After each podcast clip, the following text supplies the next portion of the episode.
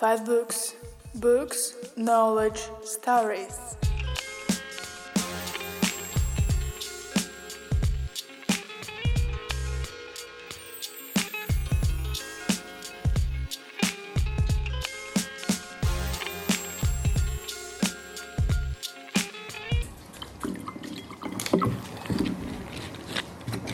Ну, добре, я скажу. Тут така ідея виникла з видавництвом апріорі. Та тут ідей небагато. Е, З видавництвом апріорі, е, щоб е, я своїм авторитетом підтримував книжки, які очевидно не будуть мати великої популярності. в силу різних обставин, тому що вони, по-перше, невідомі автори. Ось, хоча там е, плануються також і відомі автори. Ну і так ми вирішили, що це має бути така серія. Ну, е, але це перші початкові видання, які трошки відрізняються одна від одної, і фактично серія має виглядати більше отак, як ця книжка, в такому форматі, товстіші книжки і так далі, але десь такого формату. От, і ем, ці дві книжки, які з'явилися, це е, прекрасний письменник Філіп Давід, сербський письменник, е, якого е, предки походять зі Львова. І він писав е, щось е, містичні оповідання, такі в стилі е, Едгара По. І колись я натрапив, я ходив е, в цю бібліотеку е, іноземних е, мов. е, Е, І там були різні журнали: чеські, польські, сербські і так далі. Ну і я десь в тому журналі прочитав його пару оповідань і переклав оповідання Чорна карета. Чи як воно, чи нічна карета, чи ні, місячна карета. Справа в що про карету, привид написано дуже багато е, різних оповідань е, в різних літературах. Мені вже ну, е, сплуталося. Отже, ем, Ну і потім я не раз е, підкидав ідею, щоб якось е, вийти на Філіпа Давіда і отримати дозвіл на е, публікацію його творів. І Олена цим зайнялася, вона це розкаже окремо. А Галина Журба це, це прекрасна письменниця, яка писала ще до революції. Е, Під час революції вона перебувала в Києві, залишила е, розкішні спогади про е, цей час, коли створювався музагет, коли всі наші модерністи позбиралися в Києві. Але потім вона емігрувала, жила в Америці, е, тобто жила спочатку у Львові, е, в- Волині, і потім виїхала до Америки і померла в Філадельфії. І е, власне під час війни е, у Львові виходила, виходив такий журнал Вечірня година. Е, Там друкували речі такі читабельні. Тобто там друкувалися пригодницькі твори, оповідання Гофмана вийшли, там вийшли там. Е, Багато інших цікавих речей. Ну і вийшла оця, е, оцей роман Доктор Качіоні. Причому це, е, цей роман вийшов під псевдонімом. Бо Галина Журба вважала себе ж таки дуже поважною письменницею, щоб опускатися до якоїсь мелодрами. Е, Однак ця мелодрама е, справді дуже цікава, і вона, е, ну, я думаю, що це одна з найкращих таких мелодрам, е, написаних е, українськими письменниками. І в ній, е, в ній, в ній е, в цьому романі дуже цікавий сюжет закручений. Тут є все для того, щоб, е, ем, щоб провести кілька годин в такому гарному прийомному читанні. Але Галина Журба залишила ще багато інших цікавих творів. І, зокрема, теж ми хочемо видати її спогади далекий світ. Це про її дитинство, а походила вона з польського шляхетського роду, і вона описує це середовище шляхетське, оце напів, напів зукраїнізоване. Е, і про те, як вона сама е, стала українкою і так далі. Доволі цікаві речі. От, а загалом в планах там е, зараз е, готуються е, два романи Клима Поліщука Отаман Зелений і е, другий от, е, про Махна я забув назва називається. Е, Потім має вийти ще е, зібрання творів Івана Липи. Це розкішний прозаїк, якого так забули. І, тобто він є, існує, ніби як його публікують якісь казки, з'являються його, то в антологіях десь, у винниках його постійно святкують. Е, Коли його е, коли його могили відзначають там якісь ювілеї, а книжки нема. Ну це у нас переважно так є, що е, скоріше пам'ятник поставить е, меморіальну дошку, а, а книжки нема. Е, Так от я упорядкував Івана Липу, і е, це в нього теж, до речі, цікаві оповідання, такі містичні і е, доволі такі сюрреалістичні. Є надзвичайно цікаві оповідання, які навіть е, критикував е, Сергій Єфремов е, свого часу за власне цей сюрреалізм. Він його не зрозумів абсолютно. Е, В нього є оповідання про турків, але це турки якісь такі міфічні, які раптом виходять з моря. е, З піни і наступають е, на його будинок. І це така абсолютна фантасмагорія, і це не є живі турки, а це якісь такі хвилі, якісь е, піна на хвилях і так далі. Ну, Єфремову це страшно не сподобалося. Я, до речі, вклав ще таку антологію Українська е, модерна проза початку ХХ століття, де я подав ці всі оповідання, які критикували Франко, Єфремов і інші е, письменники, е, критики, які е, не сприймали цього е, українського модернізму. Зокрема, вони критикували і Кобилянську, і Кубринську, і щиро переконував Кубринську, що не, треба писати ці її містичні речі, які вона писала. Ну, я для цієї антології знайшов її такі оповідання, які ще ніколи не друкувалися, а були опубліковані вже під час війни, е, Другої світової війни, е, з- з її архіву. Тобто вони навіть не фігурують її бібліографії.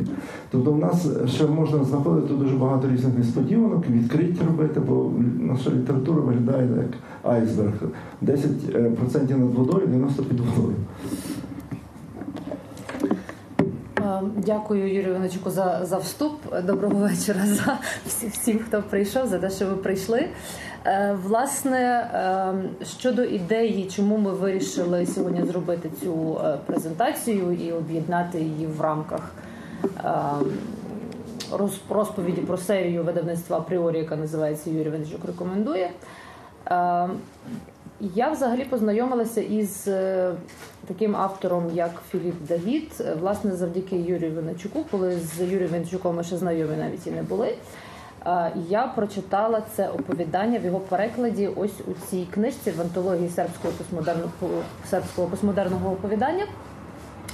Мушу сказати, що я була страшенно втішена і заскочена, що є така гарна проза містична і, і цікава в сербській літературі. Потім я десь щось знайшла Філіпа Давіда вже в оригіналі, прочитала його твори. Але мені тоді не могло прийти до голови, що я буду е, перекладати його оповідання для збірки україномовної, яка вийде у Львові в видавництві апріорі. Отак от вона виглядає. Так виглядає оригінал цієї збірки сербською мовою. Вони навіть чимось схожі. От е, потім, коли е, вже ми познайомилися з Юрієм Винничуком особисто, чомусь виникла думка така, що непогано б Філіпа Давіда, оскільки він за походженням львів'янин, батько його був е, львівським євреєм, який мігрував до Сербії, що непогано було би е, перекласти цього автора, тому що дійсно він є дуже, дуже автором цікавим і вартим уваги.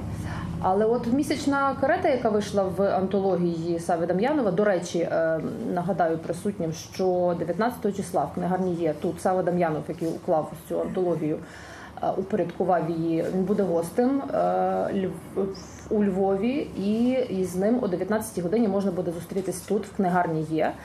Е, Він і Алла Татаренко будуть розмовляти про е, сербського письменника і культурного діяча Вука Караджича, е, чиїм іменем в нас виявляється навіть названа вулиця. Це колишня вулиця Ріхарда Зорга, якщо я не помиляюся.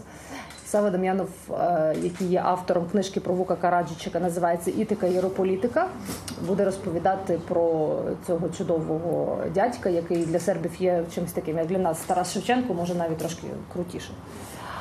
От, а стосовно повернімося до повертаючись до Філіпа Давіда.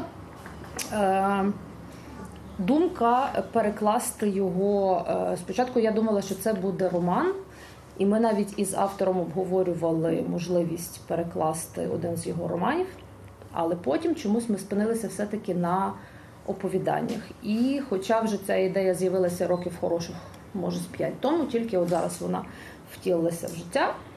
Але перед тим як детальніше перейти до е, того, про що книжка, яку ви бачите перед собою, е, можу запитатися Юрія Венечука, як сталося так, що е, людина, яку знають насамперед, як не знаю, е, прозаїка, трошки поета, есеїста і решта, як сталося так, що Юрій Венечук, Венечук є ще й при цьому перекладачем?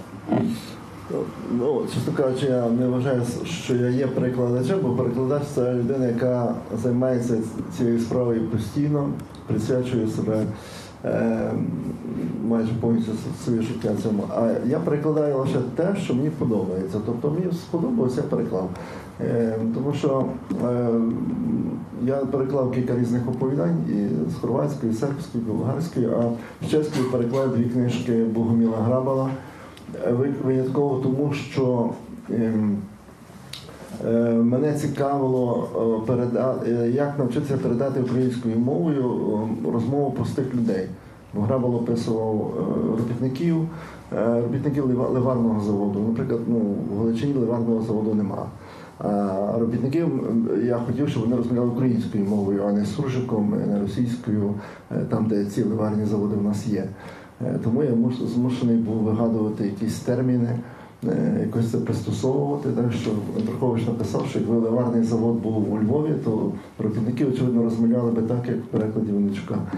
Ну, е, це, е, зараз ще є в продажу е, роман е, Грабела Я обслуговував англійського короля, який я переклав. Якщо хто цікавиться, може купити. Це дуже гарний роман, який був екранізований, і був фільм знятий, і який отримав Оскара. Е, Тобто, ну, я ще переклав е, Стефана Грабинського, якого теж е, хочу перевидати. Це ем, польськомовний львівський письменник міжвоєнного періоду, який теж писав такі містичні речі. Ем, е, За життя він не був дуже популярним, але якраз десь останніми часами ем, він набрав популярності. Росіяни видали його двотомник. Е, Він перекладений англійською, німецькою, поляки його постійно перевидають. Ось і він цікавий тим, що він е, описував Галичину, описував ем, Львів, вулиці Львівські і так далі. І разом з тим там е, присутні різні духи, відьми, упорі і так далі. Ну, це така тема мене цікавила, тому я його переклав. і Відповідно, мене зацікавив і Філіп Давід зі своєю містикою. Мушу зазначити, що е, переклад Юрія Венечука, власне, е, Філіпа Давіда, е, мені е, був певним дороговказом до того, як потрібно підходити до перекладу, тому що на той час, коли я прочитала це оповідання Місячна карета, е, я ще не, не почала, скажімо так, вповні свою перекладацьку кар'єру. Я не дуже уявляла, як це можна перекласти. І потім, коли я вже читала твори Філіпа Давіда оригіналом, Е, Мені здавалося, що перекласти це неможливо, тому що е, сербською вони настільки об'ємні, що передати це якось якісно українською мені на той момент здавалося складним завданням. І от те, як це зробив Юрій Венечук, це не комплімент, це правда. Воно мене надихнуло і показало мені, як, як це справді може звучати українською. Я сподіваюся, що е, я з своїм завданням я намагалася принаймні е, з ним справитися максимально ефективно і передати всю ту атмосферу містики, яка притаманна Філіпу Давіду як, як прозаїку. А, Треба сказати кілька слів, напевно, про те, хто такий Філіп Давід, тому що це, е, якщо є імена сербської літератури, імена письменників сербської і хорватської літератури, які вже більш-менш е, знайомі українському читачу, то це ім'я абсолютно нове. Філіп Давід ніколи не був, е, наскільки я знаю, в Україні навіть за життя. Е, Попри те, що він є вихідцем звід, звідси, народився він у сербському місті Крагуївці в 40-му році, коли власне починалася війна, і е, вони були змушені. Батько пішов, е, власне, батько його, який є е, вихідцем з України зі Львова. Він подався у партизани, а Філіп Давід з молодшим братом і матір'ю були змушені переховувати спочатку в Білграді, де автор мешкає і сьогодні. е, А потім біля Фрушкої гори вони мешкали в невеличкому селі, де е, жили всі під вигаданими іменами, тому що вони всі походять з єврейської родини, вони були євреями. І відповідно на той час е, євреїв масово знищували і засилали до таборів. І для того, просто щоб вижити, вони були змушені собі прибрати чужі імена, і їх ніхто е, не видав е, в селі, де вони мешкали. Хоча за покри- покривання євреїв на той час могли, могли бути дуже жорстокими е, розплати, могли їхнє все село спалити просто за це переховування, але тим не менше вони вижили. Хоча всю родину е, батька Філіпа Давіда е, було заслано в табори, а батька і братів матері було розстріляно. Все-таки вони е, вижили, вистояли, потім перебралися до Білграда, і власне там вже Філіп Давід почав своє навчання в середній школі і почав свій, своє сходження на письменницький олімп. Тому що за його власними спогадами е, почалося його бажання бути письменником з розповідей матері. Мати його дуже гарно розповідала.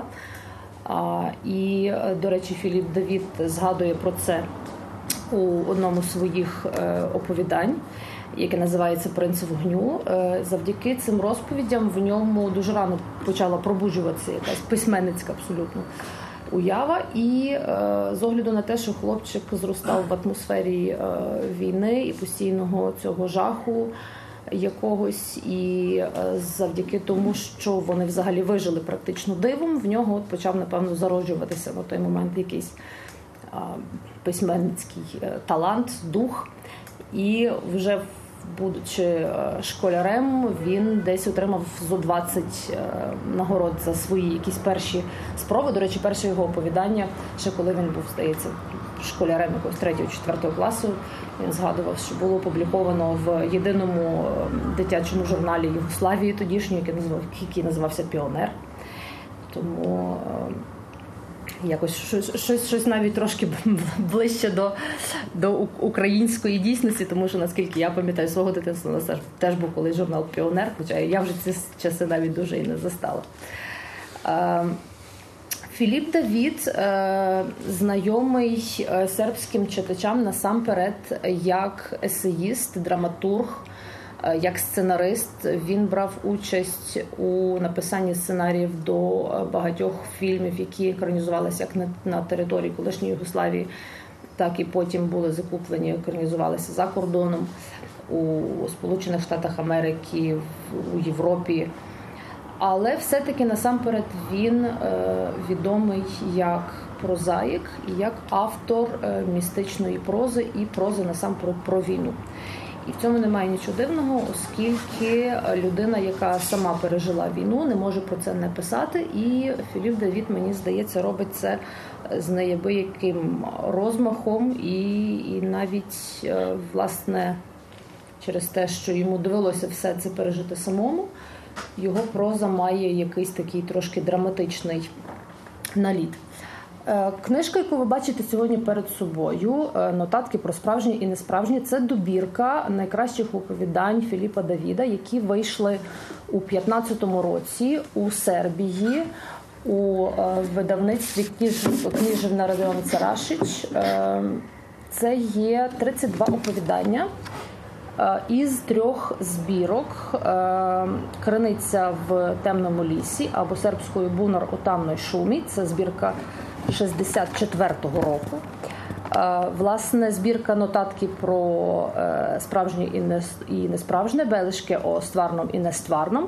Це збірка 69-го року, і Принц вогню або ж сербською Принц Ватри, збірка, яка вийшла у 88-му році. Ну, то треба було назвати було принц вогню, вона би набагато більше привабельна. Нотатки про справжні і несправжні. Ну, що це за назва? Це назва запропонована особисто автором, Так. тому що так, тому Треба було що пояснити, що наш читач не готовий е, сприймати такі назви. Тому що е, оскільки в Сербії Філіп Давід це майже е, національний е, герой, він є лауреатом дуже багатьох нагород, в тому числі нагороди Станіслава Лема за фантастичну прозу. Він є лауреатом Нінової нагороди. Нін це дуже старе видання, дуже старий стара газета, яка виходить майже 100 років вже у, у Сербії, яка виходила в Югославії. Це в перекладі Нін це недельна інформативні новості або ж тижневі інформаційні новини. І нагорода Нін присуджується щороку найкращому прозаїку Сербії і колишньої Югославії. Тому, оскільки Філіпа Давіда в Сербії знають усі, в нас його не знає ніхто, то в оригіналі збірка називається просто притче або оповідання. І цього цілком достатньо. І от в них така, така обкладинка дуже. Дуже скромна е, в сербській книжці. Ну, ми її трошечки ми намагалися, щоб вона була трошки наша книжка, щоб була дещо більш навіть схожа на, на оригінали. Трошки ми її прикрасили, зробили більш яскравою і розширили назву. До цього ж, коли я обговорювала з Філіпом Давідом, е, як можна ем, назвати власне збірку, він сам запропонував нотатки про справжні і несправжні. Чомусь йому здалося, що це відобразить е, суть того, що про що він пише. Ну і мені здається, що попри те, що якось воно не, не дуже не дуже закличне, все-таки напевно суть воно е, відображає. На що схожа проза Філіпа Давіда? Питання до Юрія Веничка, оскільки він з нею познайомився е, першим. Ну, в нього е, все ж таки вона не є така е, легка дуже. Ну, справа в тому, що я читав його оповідання раніше не в окремих книжках, а в журналах або антологіях. І антології ці представляли власне літературу фантастичну, не, не наукову. І відповідно він опинявся в колі письменників, які писали такі речі е, часом набагато легшому стилі. А в нього все ж таки деякі повідання мають такий філософський наліт, і це загалом дуже добра проза, це е, крім того всього, бо він часто використовує цікавий сюжет. Але е, його письмо е, все ж таки належить до е, літератури якогось вищого гатунку, ніж звичайні, звичайні оповідання жахів. От. І от він мені цим імпонував, тому що він бавився на, грані е, такого е, масового чтива і інтелектуального. Ну, це то, до чого що удосконалив е, Умберто Еко е, в своєму і- ім'я Троянди. Але я е, тому його порівнювати е, важко, е, тому що таких як він е, мені здавалося дуже мало. Але однак, коли з'явилася антологія, яку упорядкував е, то виявилося, що в Сербії є ще ряд письменників, які теж писали в такому стилі, дотримуючись теж е, такого завдання, щоб створити, е, написати оповідання е, разом з тим, щоб воно було е, високоякісне, і разом з тим, щоб воно було чи- читабельне. І самого Дам'янова є дуже цікаві твори, які вдалося теж перекласти. Бо в нього так окремої книжки в нього немає, правда, у нас не вийшло. У кого в Дам'янова. Сава Дам'янова? Ні, окремої книжки не Тільки в антології ці представлений. І, а тим часом це теж дуже цікавий такий е, прозаїк. Загалом е, треба сказати, що Важко дуже перекладати просто. е, не- незважаючи на те, що всі ми жили в соціалістичному режимі, е, такого жахливого режиму, який був в Совєтському Союзі, не було в жодній іншій країні. І в той час, як в Україні е, там е, е, дебатували, чи може бути поезія без Рим, чи, може існувати верлібр. Вся е, Європа, і в тому числі вся соціалістична Європа писала верлібром. В Югославії був свій е, 50-х роках сюрреалізм свій. Е, Часописи Польщі, Чехії друкували е, дуже багато перекладної літератури, е, яка у нас була заборонена. Е, Але заборонена не тому, що з політичних міркувань, а просто тому, що вона була модерна і е, виходила поза межі е, розуміння літератури е, в соціалістичному таборі. е, Ось і я е, мені пощастило власне те, що я е, ходив у цю бібліотеку іноземних мов, і там були ці журнали, які е, наша цензура ніколи не перевіряла. І там можна було прочитати дуже багато цікавих речей. Зокрема, от, журнали періоду чеської весни, тобто це 66-68 роки, коли в них цензури не було. Ці журнали вільно у нас продавалися, але в цих журналах друкувалися ну, такі ну, на той час заборонені у нас е, письменники зарубіжні, е, як Лє там потім е, не всіх задаю, але скажімо, там цілі номери були присвячені там французькому сюрреалізму, французькому дадаїзму і так далі. Тобто я почитав звідти дуже багато такого, чого я не знав і, і теж почув. От, а завдяки е, тому, що якось дивилися нас на це крізь партії. Так само книжки надходили е, в книгарню дружба, і можна було придбати дуже багато цікавої літератури на слов'янських мовах. І так це був стимул для мене е, вчити ці мови. Ну, Чесно кажучи, я не не, не, не вивчив, скажімо, себе Кровецьку настільки, щоб розмовляти, але читати я можу. А а польську і чеську я знав з дитинства, словацьку тим більше. Тому е, це тако розширило мій е, горизонт. Якщо говорити про прозу Філіпа Давіда, то абсолютно погоджуся е, з тим, що це дуже непроста е, проза. І попри те, що оповідання насправді дуже коротенькі, і бувають такі, що навіть по дві сторінки, по три, тобто там в книжці 32 оповідання, навіть так і не здається. Е, проза ця дуже насичена. І хоча Філіп Давід послуховується дуже здавалось би простою мовою, він е, не вживає якихось дуже замудрих слів е, енциклопедичних і не намагається бути дуже зарозумним. Навпаки, часом може скластися таке враження, що ця проза навіть якась дуже проста і пласка. Оскільки е, читається дуже легко, якось швидко, але тим не менше йому вдається всю свою е, ці маленькі свої оповідання невеличкі.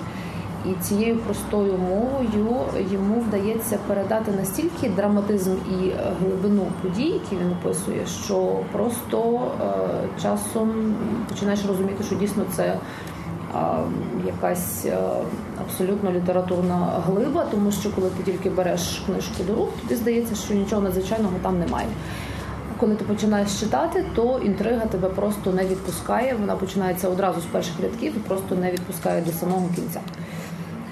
Про що пише Філіп Давід? Філіп Давід відомий в Сербії, скажімо так, не зовсім формально, як наш єврей. Тому що, е, як е, казав сам Філіп Давід, е, вже за часів, коли він почав навчання в Белградському е, університеті. Е, хоч в Югославії тоді був комунізм, але комунізм був не настільки страшний, щоб був е, антисемізм. Потім вже це більш проявилося, і власне через це Югославія потім розвалилася. Але він мав змогу починати, скажімо, писати. Власне, і оці його перші спроби, кілька з них і вміщені власне в збірку, яку ви бачите перед собою, це 60-ті роки, 60-ті, 70-ті, 80-ті роки. Е, він пише як єврей, і він пише про євреїв. І Він цього не соромиться, і хоча він на цьому абсолютно не акцентує, тим не менше е, це одразу проглядається. І е, попри ще окрім цього. Е, його е, проза дуже часто зачіпає різні е, теми, які власне близькі до релігійних. В нього присутні теми, які стосуються як юдаїзму, так і в принципі релігії. Він дуже любить писати власне про події якоїсь минувщини, але хоча з іншого боку, якщо придивитися, то можна зрозуміти, що події ці як могли відбуватися в якусь сиву вигадану давнину. Точно так само вони можуть відбуватися в наш час. Власне, в цьому полягає також особливість прози Філіпа Давіда. Він пише про речі, які здавалось, здавалося б вигадані, і він е, дуже часто оформлює їх як своєрідні притчі або навіть якісь казки, які, хоч не починаються як е, колись давним-давно. Але тим не менше вони е, мають це оролико із казки, оповіді давньої, але тим не менш вони е, дуже дивовижним чином нагадують е, про е, те, що може статись насправді із будь-з ким із нас. Е, Пише Філіп Давід про те, що відбувається між сном і між реальністю. Він постійно балансує на грані реального і нереального, справжнього і несправжнього, якщо завгодно. Е, І хоча е, пише він, в нього немає е, ніяких, скажімо, як у, Стівена Кінга, у нього немає якихось абсолютно фантастичних подій в його оповіданнях. Але тим не менше, е, цей наліт е, містицизму є е, настільки густий і міцний, що ним оповито абсолютно все, про що пише Філіп Давід. Його прозу можна сприймати як такі собі легкі розважальні оповідки, хоча насправді вони, повторюся, такими не є. А можна е, знайти у цій прозі е, для себе і щось е, страшне, містичне, тому що в нього дуже багато, окрім такого легкого містицизму, насправді досить багато в нього і таких страшних історій, які можуть відбуватися, наприклад, у божевільні або які е, можуть е, зачіпати, скажімо, роздвоєння особистості, переселення душ, якісь страшні вбивства. І хоча ніякої крові у нього немає, але читати це насправді досить жорстко, тому що стиль письменника, про який я вже згадувала, він просто не не дає е, можливості розслабитися і не дає можливості забути про те, де і як, е, де взагалі ти знаходишся, тому що ця проза поглинає і змушує повністю переселитися на сторінки книжки, яку ти читаєш. Я не знаю, можливо, варто попросити Юрія Вначка, щоб він прочитав кавалок чого-небудь, може навіть тої самої місячної карети. Тут, тут треба ціле оповідання читати, а так ковальчик. ну, десь там мали вибити, ні? Зазначив між іншим, що у збірці нотатки про справжнє і несправжнє єдина, єдине оповідання, яке переклав от Юрій Венечук, ну от це місячна карета, яка, яка е, в такому вигляді, як вона от виходила у антології сербського постмодерного оповідання, вона перейшла на сторінки цієї збірки практично без, без купюр. Ну, я не, перекладач, я, їм е, переклав по одному оповіданні різних авторів. Так, е, ну, я на початок вам прочитаю, щоб ви відчули цей стиль. Чи доводилося вам бачити місячну карету? Погідні ночі, деколи здається, що довга тінь насувається на місяць, а у вітряні ночі сяйво блискавки освітлює галоп чорних знавіснілих коней. Звідки вони прибувають, куди мчать, невідомо. Але якщо їх людина побачить, то це віщує нещастя, тому найкраще худенько десь заховатися, не варто випробовувати долю. Навіть один погляд на пломніючу карету може викликати неспокій і тривогу. Сталося так, що Коен заблукав, повертаючись додому з міста. Ніч була темна, ненароком збочив зі стежки. Коли раз по раз зиркав угору, здавалося йому, що поміж рядами довгих гострих верхів сосен бачить насуплене олов'яне небо. Вже втратив будь-яку надію, що до світанку добереться домів. Сутінки до решти позбавили його упевненості в собі. Не знав, у якому напрямку рухається. Що далі він йшов, то ліс густішав і густішав, на силу долав колючі кущі. Вітер, набираючи сили, шпурляв йому в обличчя жменями сухого листя, скрученими звоями відламаного галуздя. Зненацька сяйнула блискавка, пролунав тріск. Неподалік відірвалася верхівка високого дерева. Ну і тут поява е, цієї карети.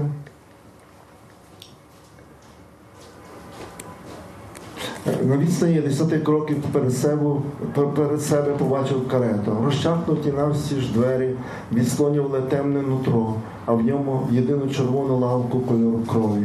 Коен жахнувся і зупинився. Спереду на козлах, стримуючи норовистих, біснуватих вороних, сидів візник без голови. Коен і раніше чув про цю карету і знав, що означає перестріти її на дорозі. Пройняв його тремт, коли зауважив, що візник обернувся до нього, мов би дивився, але на тому місці, де мало бути обличчя, зяяла темна порожнеча. Розвернувся і кинувся назад у ліс. довго біг, сапаючи та спотикаючись, навіть не бажаючи розвернутися позад себе. А коли врешті це вчинив, то побачив тільки залиті сяйвом місяця, місяця стовбури дерев. Ну, як я вже казав, це е, карета привид це е, така дуже популярна тема для багатьох е, містичних оповідань. І практично усі вони полягають в тому, що жертва сідає цю карету, а далі вже відбувається з нею щось дивне і, і незбагненне. І ну, Давід власне написав е, це оповідання в тому самому такому стилі, хоча там є теж деякі несподіванки.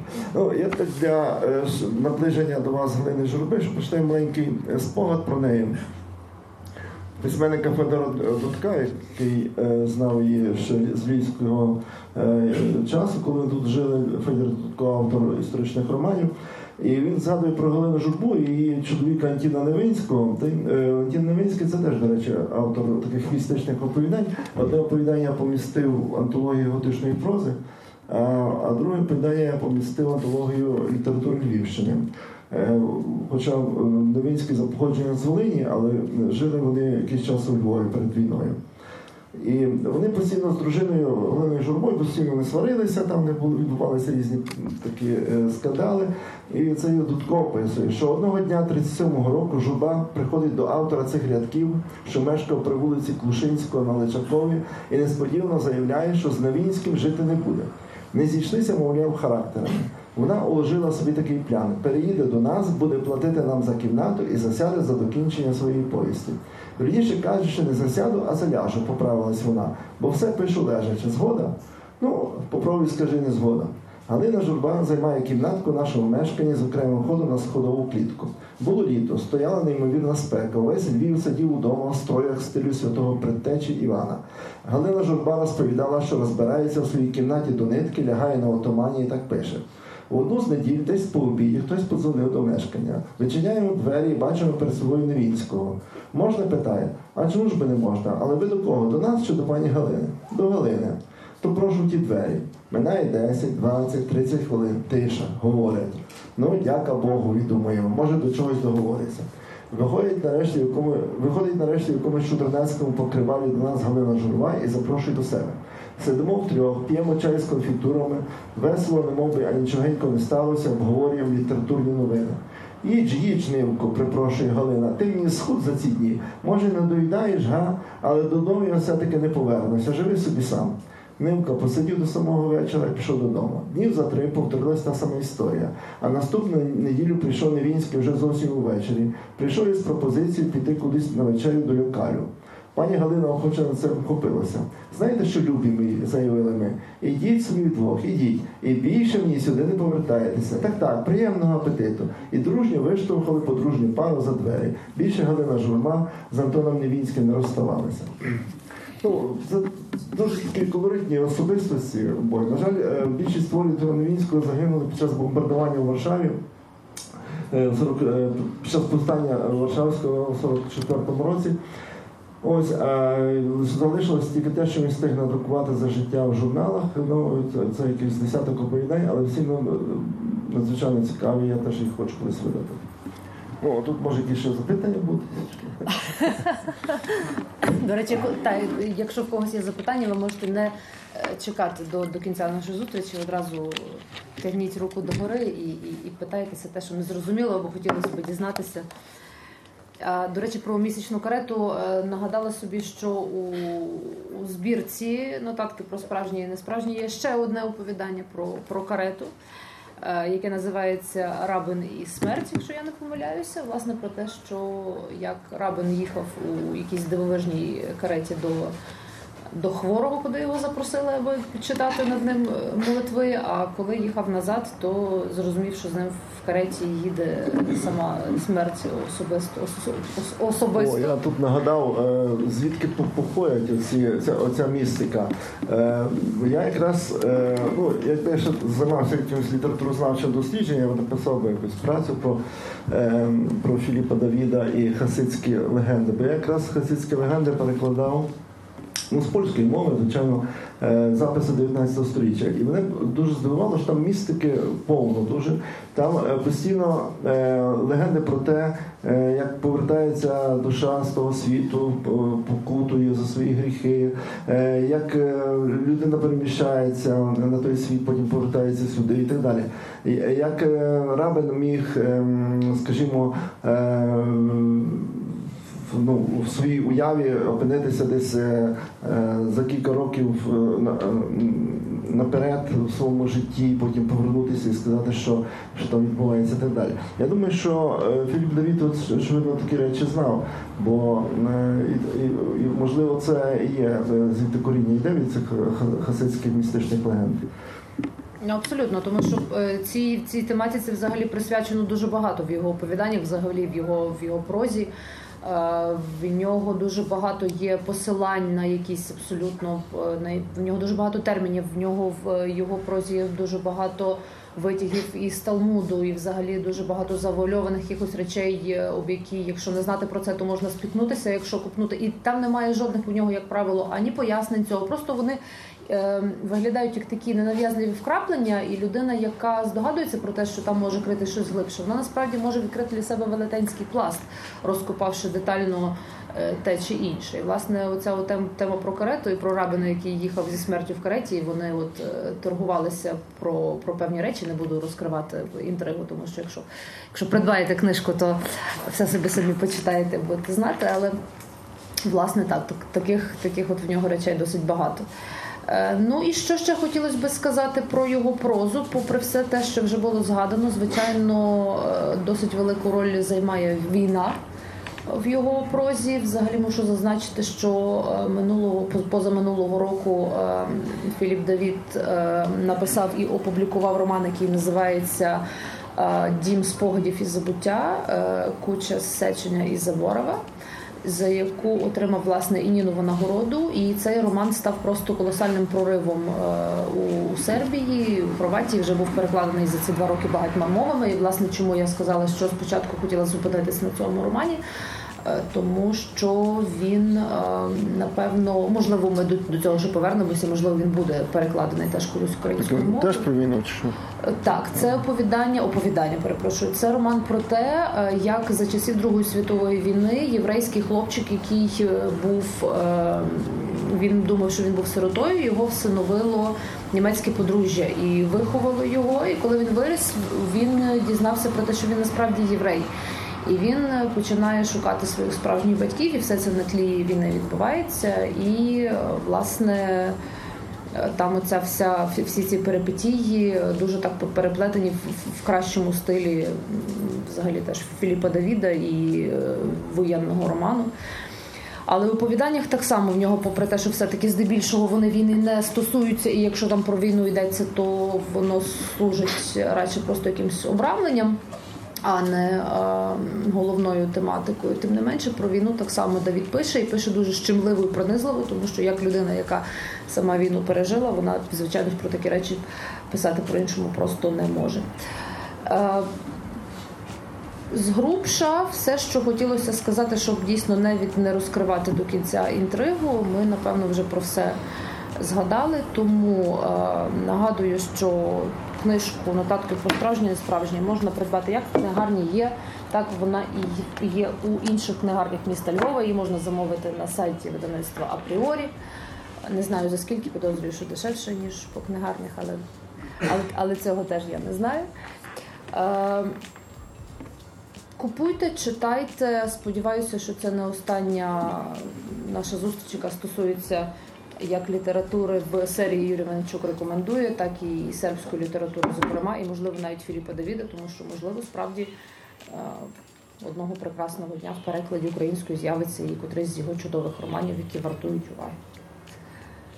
Якщо є запитання товариства, то будь ласка, ставте. Якщо немає, то ми дякуємо всім за те, що ви прийшли сьогодні. До нових зустрічей.